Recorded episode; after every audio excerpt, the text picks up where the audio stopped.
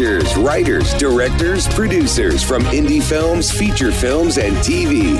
Getting real.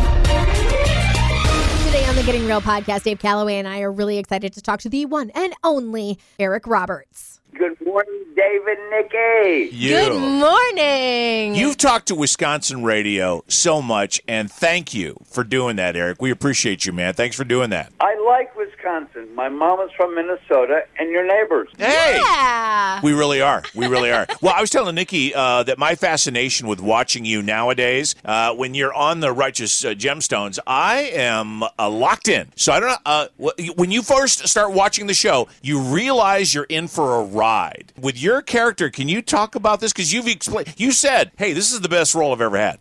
No, I, I don't want to. I don't want to brag, and I don't want to be actor sounding, but I have the best, the best job I have ever had because of everything involved in it.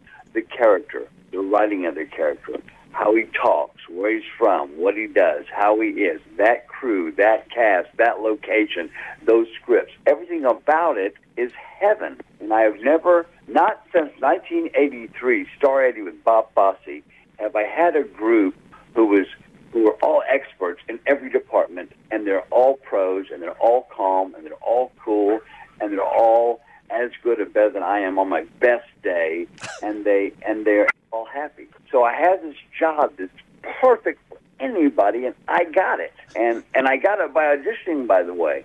And then and then, then it was it was it was it was a call for this this character of Junior by Danny McBride. I put it on tape and sent it in and got the part. Who knew? That is awesome.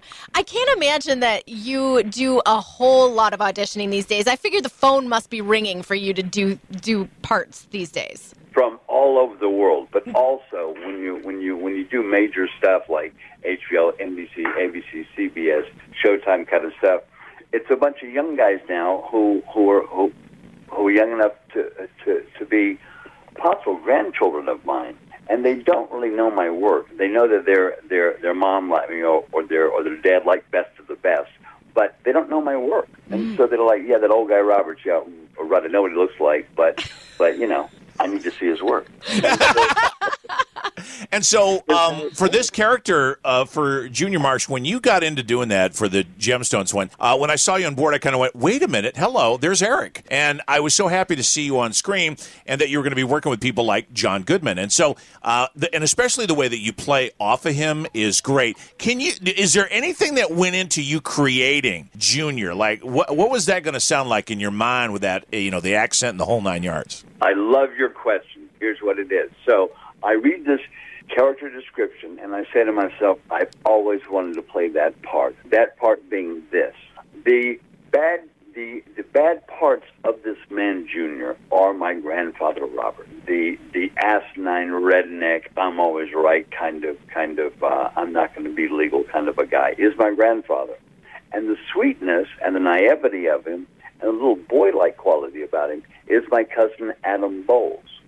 So, so, so I know both these guys inside out, and I've incorporated them as one guy, and I'm just in love with doing him because I know him so well, and uh, and I like him so much, and uh, because you know you have to like who you play, even when they're a holes. well, Yeah, yeah. oh, man. and so now for Junior, um, you tell us, should we trust him? Well, I'll be honest with you. I wouldn't unless I was on his team because he's a he's a he's a he's a very loyal guy, but only if it's to his benefit. And uh, and but he does love John's character. He does love Eli. So so you know there can be some sway there. But no, generally speaking, no, I wouldn't trust you. okay, good to know. yes. Yeah, because I can't wait for more. It's one of those things where we just can't wait to get back over on HBO and uh, check out more. Thank When you so much. Thank you so much. I can't wait to do more, man. I've never had a part I couldn't wait to get to work for more ever. man, Wow, that's saying something. You've done a lot of re- characters. Who? No, that's what my wife says every day. She she she she goes, "You don't uh, don't say that because you have to back it up." I said, "But it's true. It's true."